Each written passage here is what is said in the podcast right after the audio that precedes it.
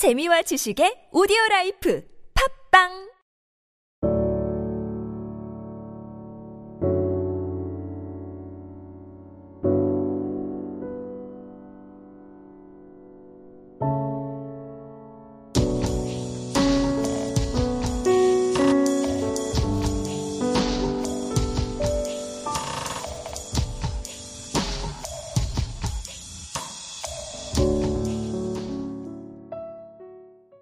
적당히 좋은 대학, 적당히 좋은 회사를 다니는 개나. 개나는 매일 오르던 출근길 지하철이 아닌 호주행 비행기에 오릅니다. 왜 그렇게 한국을 떠나려느냐는 가족들의 질문에 이렇게 답하면서 말이죠. 한국이 싫어서.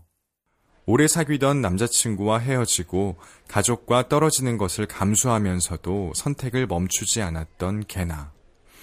그녀의 호주 생활은 그다지 순탄치 못했습니다.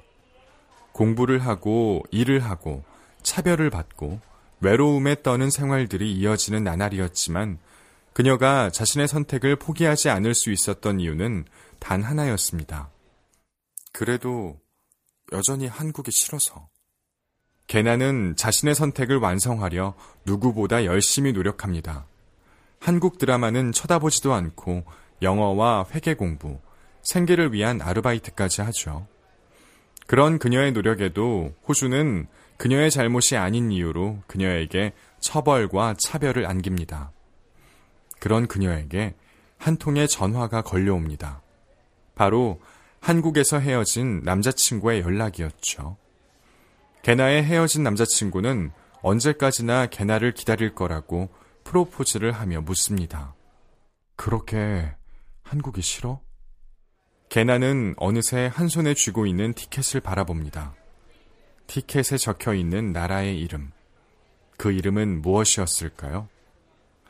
개나는 어떤 선택으로 견디기 어려운 세상을 조금 덜 견디기 어려운 세상으로 만들어 놓을까요? 장강명 작가의 한국이 싫어서의 이야기는 그렇게 이어집니다.